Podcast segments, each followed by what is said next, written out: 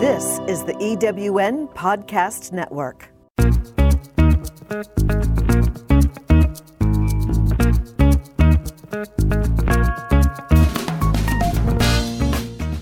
Welcome to Late Boomers, our podcast guide to creating your third act with style, power, and impact. Hi, I'm Kathy Worthington. And I'm Mary Elkins. Join us as we bring you conversations with successful entrepreneurs, entertainers, and people with vision who are making a difference in the world. Everyone has a story, and we'll take you along for the ride on each interview, recounting the journey our guests have taken to get where they are, inspiring you to create your own path to success. Let's get started. Hello, this is Kathy Worthington. Welcome to our latest episode of Late Boomers. Today, we are delving into the world of sports representation with practicing attorney and sports agent Jill Baxter, who has been representing professional football players, coaches, media, and college athletic administrators for nearly 30 years. She has combined a love of the game of football with a passion for the law. And I'm Mary Elkins. Jill is the daughter of a Hall of Fame football coach, Ron McBride, and is married to John Baxter, a highly successful college coach. She's an aggressive negotiator for her clients, and her core values are protection, advocacy, and trust. She's worked with general managers, player personnel directors, head and position coaches, mm. and scouts from all 32 NFL teams, as well as many CFL, UFL, and Arena League teams. Welcome, Jill. Hi, how are you guys?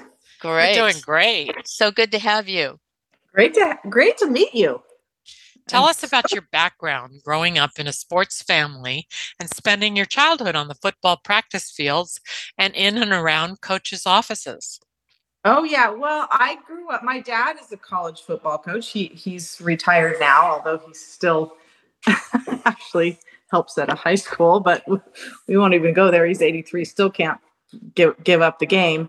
Mm-hmm. But we just, when my parents were in college, they started having kids, and my dad was playing at the time, and so we were always. That's why I say literally was born on a on a football field because mm-hmm. the football field was right outside the the family housing in college. So what we did my whole life is we were either at a game or at a practice. Mm-hmm. That's what we did. I mean, that's kind of how coaching families work. And every Saturday, um, you're at a game, and then sometimes I'd go recruiting with my dad, and um, we'd go to high school games and look at you know the prospects, and um, we just were always on a football field, and we were and it is kind of a welcoming environment meaning like sometimes we would just in the summers maybe we'd go to work with my dad and we'd run around the campus and be in camps or whatever and do sports camps while he was at work and then he'd bring us all home. I mean that's just how it kind of works in sports which is a little different than the normal corporate world right? Yeah. Um, yeah. yeah so we you must we, have developed quite an eye if you did recruiting with your dad an eye for who was great right well, even just being, I think just have, I don't know how many football games I've been to, but a whole lot. Um, I, I can't, I can't probably, I mean, every year since I was born, I don't know, a lot of games. Mm-hmm. So you just start to get a feel for, okay, that guy's got great feet. This guy's got, you know, this guy's really strong. This guy's got great heart.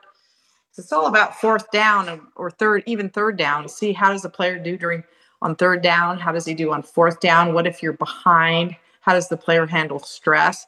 And when you go to a lot of games, you can see the players that step up in those situations. It's not just talent, it's heart too. That's really mm. interesting. Who would think that except somebody with well, the experience that you have? Yeah. Oh yeah, I know everybody thinks it's talent. If people don't like football and they don't have heart, they don't make it. I mean, they don't make it at the next level. Mm-hmm. I mean, I'm, t- I'm talking about if you have to have great talent, but if you don't love football and have those other intangibles at, at the NFL level, those kids usually aren't successful mm-hmm. at the highest level. Yeah. That's you know? really interesting. Yeah. Well, what what does a typical day look like for a sports agent? Oh, well, yesterday, honestly, yesterday, which I don't know that it was atypical, but one of our coaching uh, friends that we've known for like 25 years, his, her, their daughter is having a baby. So I said, okay, I'm going to have a reunion for all the coaches that were with us at this at Fresno State 25 years ago in celebration of Jen Lane having the baby. Jen Lane was in Washington, D.C. She's not an attorney. And so we zoomed her in and we just had I, I planned a party all day and we had so much fun. We laughed for three hours because we've known each other for over 25 years. And there's a lot to laugh about when you're in this coaching business. You know, Yeah. I bet. that would be a that wouldn't doesn't sound like a typical day to me. no. um, but that well, but in the morning I had to edit a podcast, right? Mhm. So I had to get the podcast out and then I had to get ready for the party. And then, and then I think uh, today, a few of my clients texted me. They let me know how they're doing, like my coaching clients. And so I really need to do some social media on what they're doing, their successes. Because if you are following college football, coaches are getting, head coaches are getting fired. So other coaches are trying to hopefully get those jobs. So I would You've be, got coaches that are your clients. I've got tons of coaches, lots of college coaches that I represent. And so, Mm. so right now I'm doing a lot of um, updating all their information to get it out to the people who I think might get some of those head jobs, right? Because I prospect for them. Then um, I'm also looking at the 2023 draft picks and seeing how they're doing For the And- NFL. yeah for the nfl to try and try to get in touch with their parents or them to try to get meetings with them so i'm doing that um, another thing that might happen in a day is somebody might i get a lot of emergency situations meaning like somebody's getting fired and they want me to look at their contract. And so i've created another way where people can work with me. I, I actually do the whole thing in a day meaning I, I can review their contract figure out what they should do what what it's going to look like if they're terminated. Um, and like there's about seven or eight things that coaches need to do on their exit if they're getting fired so i might have an emergency situation that can happen i might do a podcast interview like today or i'm interviewing somebody so it's i don't think any day is really typical those are just things that are happening all the time Well, do you have times when you go out to scout? Well i go to a game every saturday Oh. So Mhm. every Saturday I go to a game. Um, so yeah, that's Right. You're on but- it. yeah, that's but that's what most agents Yeah. Tell us Yeah. what it's like to be a solo practitioner and a woman operating in football for the past 30 years. Like, I don't know how you encapsulate that in a short answer or a long answer. It's interesting. I it. yeah, I didn't really think that much about it because when I was in my second year of law school, my dad actually called me and he said, Hey, Gary's getting a contract with the Rams, so you need to do it. He doesn't have somebody to represent him. And I was like, Dad, I'm just in my second year of law school. I don't even do that. And he's like, Well, figure it out. And I'm like, Okay. So I just called um I I called actually Leigh Steinberg's office and because he had just come and spoke at my law school and I had brought him in there to speak because I was president of the sports law forum at my law school. And he said, Oh, yeah, you just have to get registered with the NFL Players Association. And I was like, That's it? That's all you have to do? He goes, Yeah. And that was way back when. That's all you had to do. So I found out you just had to pay money to the NFLPA and go to a meeting. So I did. What a Um, great dad.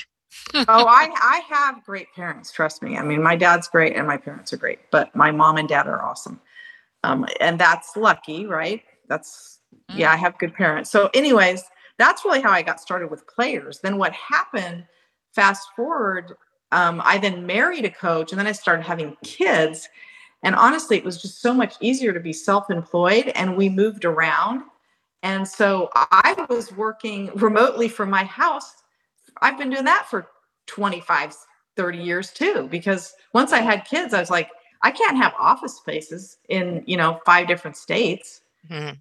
You see what I- Right. It, it wouldn't, it wouldn't have worked for me. Yeah. And it also wouldn't have worked for me to work in a specific office anywhere because we moved. You know, a lot of people are working remotely now, so it'd probably be easier. So I always was a solopreneur because that's was the necessity with my life. And so I just always have an office and I'd have when it wasn't quite as easy like it is now. I mean, I had somebody who came in every day and worked for me that was like my assistant. I don't need that as much now because everything's digital, Mm. you know, Yeah. no hard copies of anything, right? No faxing. I mean, it's just Mhm. Yeah. so so as far as being a woman, um, I'm sure there's times that maybe somebody didn't pick me because I'm a woman, but there's some people that maybe picked me because I was a woman. I'm talking about NFL players. I think it mm-hmm. more impacts you on somebody deciding to choose you as their agent. As far as operating in the NFL, they've always been really great to me. I've never had any problem with or bad encounters, you know, That's with so good to hear that. Yeah. no, I've never. But if I have what they need, they're not. They're they're not going to be rude to me. If I have a player they want. But the other thing, I they know I've been around for a long time because I would be at practice, so I knew a lot of the scouts. So let's say I was at a practice and I'd see so and so, and then they become friends. The next thing you know, they're a GM. You see what I mean? Mhm. That's that's Yeah. kind of has happened over the 30 year, you know, progression. You know what I mean? yeah, that longevity pays off. It It- it certainly pays does. off because those of us at this that were doing this a long, long time ago, we still know each other. Now there's a lot of people that aren't in it anymore. It's a the small more- club. It, well, it's a small club, but if, if people are not careful with who they represent and how much money they spend on it, they will not stay in business. And I think that's the one thing that I've been really smart about as far as like profit and loss. And yeah, that doesn't really, that's not going to pencil, right? Mhm. Because every player thinks they can make it, but not every player can. And you don't get paid if they don't make it. So you can do a Talk lot a little more about that. Well, if if if a player, okay, you can do all this work for a player, and if they don't make the 53 three man roster, the agent doesn't get paid. Mhm. So you have to really evaluate people. And I would rather say no than say yes to too many. You see what I mean? Because you do a lot of work with no pay, Mhm. Right. un- unless they make it. And if they make it, it's great. It's like an independent entertainment agent, same thing. Yeah. Yeah. Yeah. Well- Same exact thing. Yeah. You've written a book called Born to be a Sports Agent. Tell us about that. Yeah, I did that for a couple of reasons. The beginning is kind of about my life. The middle is if somebody wants to be a sports agent, I actually go through the processes that they should use to be a sports agent in the book. And the third part of the book is cli different clients. And then I have an online course that if somebody wants to be a sports agent, they can they can um, join my online course called Sports Agent Academy because I didn't have a mentor. And I think that was a frustration of mine. I just kind of had to figure it out myself. Um, and I always feel like, okay, now I need to mentor people back. I also teach a sports law and practice class at my law school. So Oh, the dean asked me to teach that. And it's just like a one week class, and I teach them how to be a sports agent, really. can you do That's that in a week? Well, you know, it's an intensive class. It's three hours each night. And um, I teach the most important thing you need to know or learn is to redline a contract. That's really, really important. Um, going through a contract, reviewing it, what's good, what's bad. So I that's what I focus a lot on. And then all of the name, image, and likeness. Um, recent, you know, litigation at the Supreme Court is interesting to talk about. And I have them read a book about that particular case and that you know by the way if you're going to be an attorney attorney these these are human beings that are in a conflict with somebody it's and i love the book that i share with them it's it's actually about it's the o'bannon book because it really makes you understand like how hard it is on a case to be taking on like he took on the entire ncaa and how he got blackballed it's a really interesting book Mm. but he persevered and you know and made a lot of change What It is this book happen. called? What is this book called? court of justice Oh, Just okay. seeing if I, I've seen if I have my bookshelf right here, but I think it's in my other bookshelf. Yeah. So it's a really interesting book to read uh, for people who are really interested in the name, image, and likeness issues and how this actually happened and occurred. So Um, but yeah, in a week you can you can go over certain things, and then sometimes I'll find out like what the class really wants to talk about. Um, there might be something specific that they're really interested in, um, and so we'll I'll maybe go in depth one night on an issue that that particular group of students is interested in. So mm-hmm. yeah, no, you can. It's it's fun, and then I make them negotiate a contract, and you know, yeah, yeah. Now, do they everything? No, but do you test them? Yeah, they have to write a paper and then they get graded on their contract negotiation and their contract redlining their contracts. And then their presentations in class. Yeah. Yeah. That's great. Do do all of the sports team owners uh cringe when they see you? Are they wary? No, you know what? I don't you we very rarely deal with the owners. We're mm-hmm. dealing with um, you know, the pro personnel directors, the college scouts for sure, and then um, the general managers and the coaches. Mm. A lot of times I will because I look at the the NFL roster and say, okay, who do I know? Okay, so I know this person. I got this player. I'll call that person that I know really well, that I have a really good relationship with, and um, I'll go to them 1st mm. and see if they can get it through their organization. Mm. Right. Great. So, and what sports figures do you represent? Well, let's see. The one that I think, oh, I, I don't like to really talk about my clients that much, but oh, but well, because I'm an attorney, so there's the attorney client privilege, so I'm kind of careful. But like for instance, I have represented the uh, the the the athletics director at Penn State. She I have represented, she's retired now, so I know she'd be okay with this. But she started at Tulane, and then she was at Cal, and then she just retired at Penn State. So I have had her as a client for like 25, I don't know, 25 years maybe. Ooh, Long loyal. Time. Very loyal. Yeah. Yeah. She's great. But she's retired now. So she's probably so hot. She's probably happy to be retired. But when she was at Cal, was she the athletic director at Cal? Yes, she was. Mm-hmm. Oh, great. My daughter went there. Well, what's your opinion on the fee structure for athletes and coaches? You mean as far as what they're making, or are you talking about um, all of the above as far as what they're making and how it's put together. And and I also have a, a second question for you on the latest um, deals. I said, I guess, with uh, what's going on with college athletes getting paid now. Yes, that's the name, image, and likeness stuff. Yeah, I I love that actually. So so as far as college coaches the market is the market so if you're a really hot head coach and another team wants you, they'll pay you. The harder part is then they got to pay the buyout from the other school. The coach then gets taxed on the buyout money. This is the tricky part. And it's just gets it's a lot of money. And yeah, I know. Look, looking at what happened in LA lately too with USC.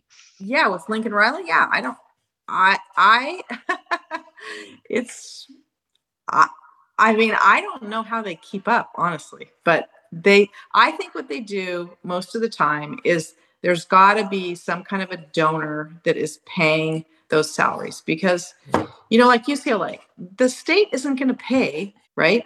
There's got to be some money being funneled. And, and, funny you should mention UCLA, and Mary just mentioned USC because Mary and I have the crosstown rivalry. I'm a Bruin, she's a Trojan.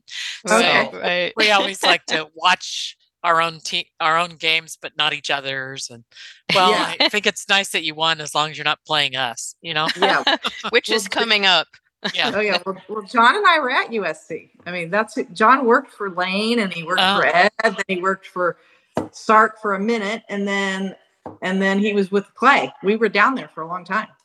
And then he worked at michigan with coach harbaugh so believe me we've been around a lot of interesting people. Mm-hmm. yes you have. Sounds like it. I won't even anything more about the college players getting paid. Okay, well, with name, image, and likeness, which is so awesome, actually, the right to publicity, and I had always thought this, like, how are they interfering with the player's right to publicity? How how can this be constitutional? Well, turns out that it wasn't. That's mm-hmm. why the O'Bannon book Court of Justice, once it went all the way through, he went through the federal court, but the Alston case went to the Supreme Court, and they determined, yeah, you can't interfere with the player's right to publicity. It's completely unconstitutional. They should have never been able to do it. They So did now- it for years. I know. It's ridiculous. Okay. It was unfair. And so now a player can make money off his name, image, and likeness. How they do it is the same way, like if you have a podcast, you have a lot of social media followers. If a player doesn't have a lot of social media followers, brands are going to be less likely to be attracted to them. But then there's players that most players that are really like if you're a quarterback, like USC's quarterback has done very well in that space. Well, he has a lot of followers. He's a great player, and he sounds like he is a good businessman too. Hmm. So he's actually done a pretty good job with his NIL. But we have to understand that there's a lot of players that are not that are maybe making just a little bit of money. But you know, when you're in college, if you got an extra five hundred dollars a month, that's not bad. Right. Right. And they're so young. They, They are, are- young. But a lot of them are not getting the kind of money that's being reported. Just so you know. Mm. Oh, really? Most of yeah. I want to ask I about UCLA's quarterback Dorian Thompson Robinson. How's Okay. he? How does he do? I Does don't make know money? anything- I don't know how he's doing. I just know that Caleb Williams over there at, UC, at USC is Mhm. killing it in the space. Hmm. Hmm. I mean, really making, but he is a gonna be a very top pick and he's a really great player. So he's Yeah. Mhm. he's he's done very, very well. Um Yeah. so yeah, I'm not sure how Dorian's done. What Well- what have they reported there in LA? Do you know? Well, I know the LA Times picked him as the best quarterback in LA. Did so they? he's he's he's very hot right now. Yes, He's but, very but hot. I don't He's- know he's if really that good. translates to money and and endorsements, but it probably does because he they picked him as number one. The USC has a pretty good collective going. I don't know what UCLA has for their collective. Um, it's coll- the collective is usually a bunch of like UCLA like alumni that have a group and they are like using the players' name, image, and likeness specifically at UCLA athletes, and they're you know using them in ads or whatever, and then they're getting compensated that way. So Oh, it depends on you know where the money's coming from. Yeah. Have you seen a difference in the way the players are playing because they're being paid, or just no difference at all because their heart's in the game? Um, you know, I think that would be a better. I haven't noticed it. I just think it would be a better question for a coach because what coaches don't like is distractions, right? Yeah. Everything's got to be about the game. They are very, very hyper focused. Um, so, do I think it's a distraction for players? Probably not. They're on social media anyway Yeah. they can't really do they don't have time during the week to do that much so a lot of the stuff they did do maybe was in the summer you know what i mean when they had more time and it's not the season harder during the season i think to do a lot of stuff but let's say they have maybe sundays they have some time um, to like do an ad for a car company or something so is it distracting I don't know. It's just another part of it, right? The world is changing. This is what I say. pretty to- fast. Pretty fast. I picked this up. This question I picked up from your profile, and I really don't know what this is. So I want to ask you, what is a transfer portal? And what, is, Oh. what is your opinion of that? The transfer portal is really causing a lot of havoc. Okay. The reason why is a transfer.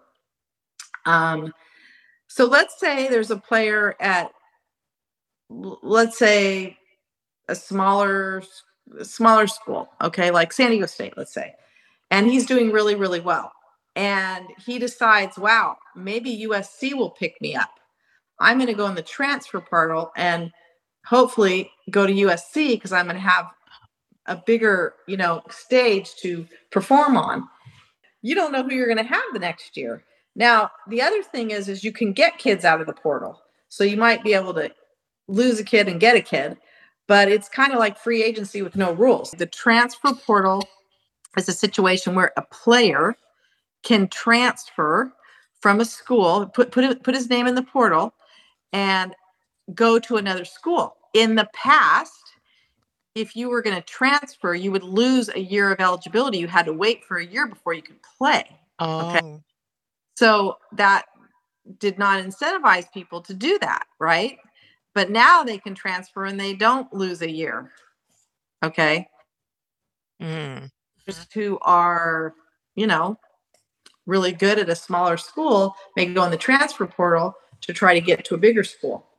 Mhm. And that's and and or kids at a bigger school that are maybe backing up to a great player, they will maybe transfer because they want to start. Hmm.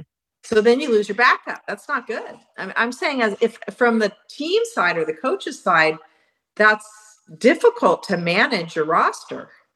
To know you're going to have a good team the next year, you're not going to be sure. So when did Uh, they start with this transfer portal thing? When did that start? What's interesting, this started about, I want to say it's been three or four years, but each year they've kind of made some new rules and it's just, you know, it's been going on, but it's it's really with the NIL stuff now, they're also enticing people to go to this other school because you're going to get more NIL money.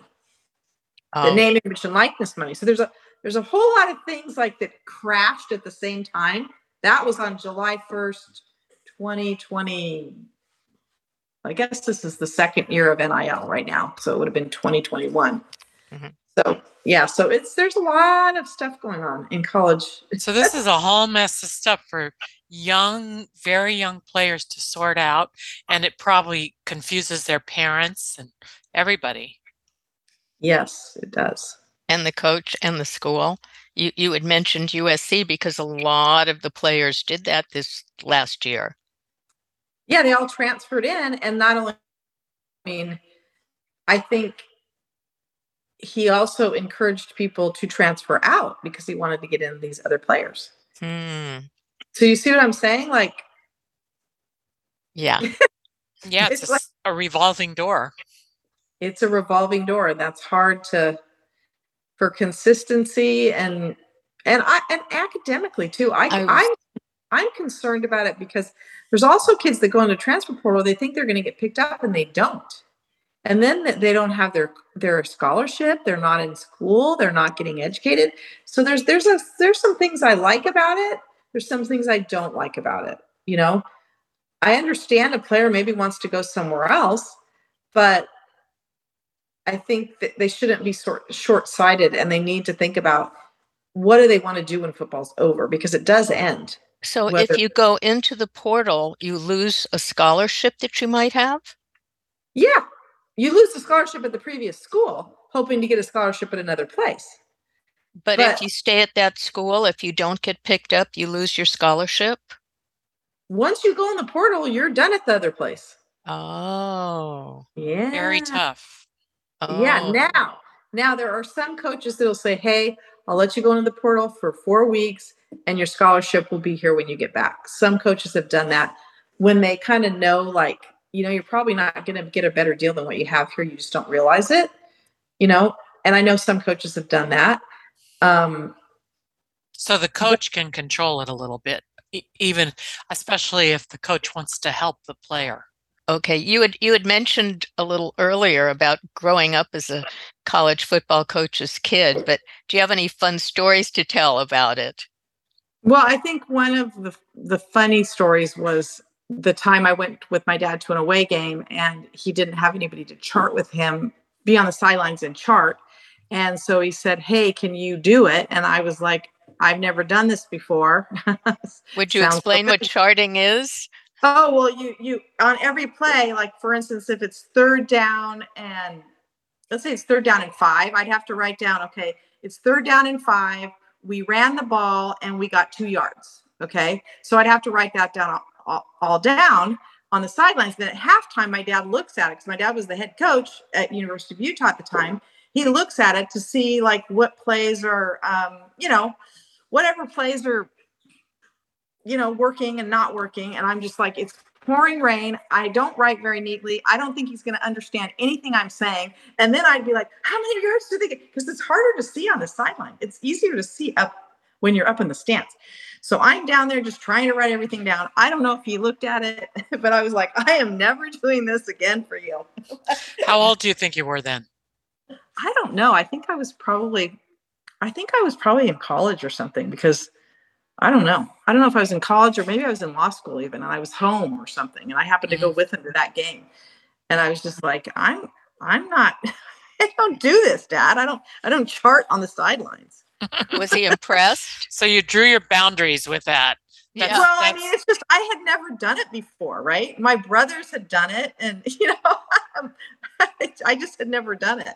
But you did a good job, it sounds like. I did okay. I, I would, I, I don't know. Tell us a little bit more about your experience being a football coach's wife and a sports attorney and a mother of two daughters. And hey, do your daughters play football? Uh, no, they don't. Our daughters are all grown up, actually. Um, the truth is, it's a lot easier to be a coach's kid than a coach's wife. Oh. Being a coach's wife, you basically take care of everything. You're, you know, I was, I ran two companies and took care of the kids, went to the games, and you're, wouldn't say you're kind of a single parent, but you kind of are in a lot of ways. Although, if I had to travel for work, I could, and like the kids were sick or something, they could go into the office with John. Now, probably not now, but this was when they were little. Um, you know, now we're a lot pickier about who's sick and who's not. but Mhm. um, so sometimes that would get a little dicey if I had to travel um, and he was traveling. Um, and I did not have a babysitter. I just, we just used to figure it out between the two of us, which is kind of interesting but Mm, that's why I worked at my own. I always had a home office, right?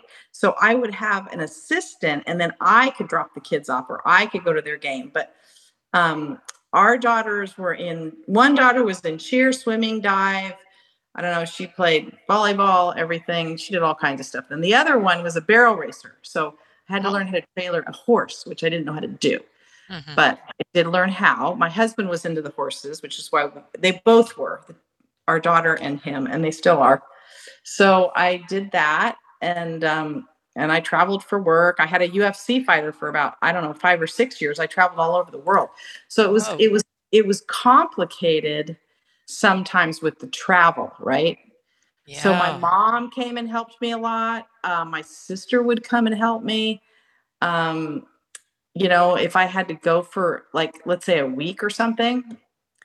So that's when it got tricky. Um, but otherwise, I mean, we're just always at a game. The ups and downs of winning and losing. I mean, it's not fun to lose. It's only fun when you win, but Yeah. you do lose. Mhm. That's that's true. hard. Listening to people in the stands sit and say mean things about your spouse is not fun. But I, but I kind of learned to block it out. It's like, well, they're paying they're paying to be here and be entertained, and they like to complain. So let them complain. Mm. Well, your daughters must have learned a lot of lessons from that. Well, our one daughter's a realtor because she learned how to buy and sell houses because we moved a lot. and our other daughter, actually, our other daughter went to USC and then she was in Teach for America and she got her master's in urban education at uh, at Loyola. And she um, is a resource teacher at an elementary school in um, in Salt Lake. And she she lives there because she said she's going to live by her grandparents because she says I'm tired of moving with you. Mm. yeah, so she didn't do the real estate. So you mentioned no. you you mentioned earlier that you had no mentor, but it sounds like your father was a wonderful mentor. Did you have another my one? or- dad was my dad was a great mentor but what i'm saying is i didn't have somebody who was a sports agent that was a mentor because Oh, Mm. he's a coach he doesn't do what i do right? Mhm. like being a sports agent is a totally different than being a coach. It's not even close. There's Mhm. now you do have to understand who's good. And yes my dad did help me or i could call one of my coaching friends and say hey what do you think about this player? Right? That helps. But as far as the sports agent business no. I had to figure that out. And it's very competitive And what's your favorite thing about being a sports agent? And what would you like our listeners to have today as a takeaway? um i think just you know do what you're passionate about i really feel like i've never worked a day in my life Mm. I just think it's fun. And I've always thought it was fun. I like going to games. I love um, players and their families. They're great people. Um, I've had a lot of fun representing coaches. There's lots of ups and downs with their families and their their wives and kids too. But it's it's you know, I like negotiating contracts and protecting people. I just, I don't know. Some things, I think I kind of got lucky in some ways because Yeah, I did what I wanted to do. that's great Fabulous. advice for people in any business. Yeah, do what do what you're passionate about because it's not gonna. You will have a good life and you'll be happy. Oh, That's my that's, that's great. Thank you. yeah. Our guest today on Late Boomers has been attorney and sports agent Jill Baxter. Listen to her podcast, and it's called Representation Without Taxation. And you can find out more about Jill on her link tree at linktree right slash Jill McBride Baxter and read her book. And it's called Born to Be a Sports Agent. Thank you so much, Jill. Thank you. Thanks for having me, ladies.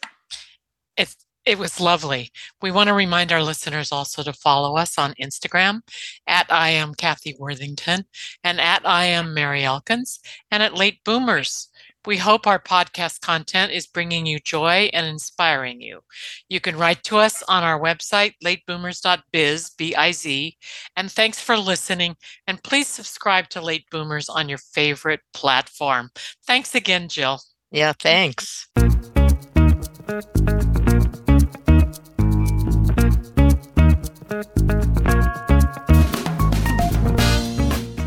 Thank you for joining us on Late Boomers, the podcast that is your guide to creating a third act with style, power, and impact. Please visit our website and get in touch with us at lateboomers.biz. If you would like to listen to or download other episodes of Late Boomers, go to ewnpodcastnetwork.com. This podcast is also available on Spotify, Apple Podcast, and most other major podcast sites. We hope you make use of the wisdom you've gained here and that you enjoy a successful third act with your own style, power, and impact.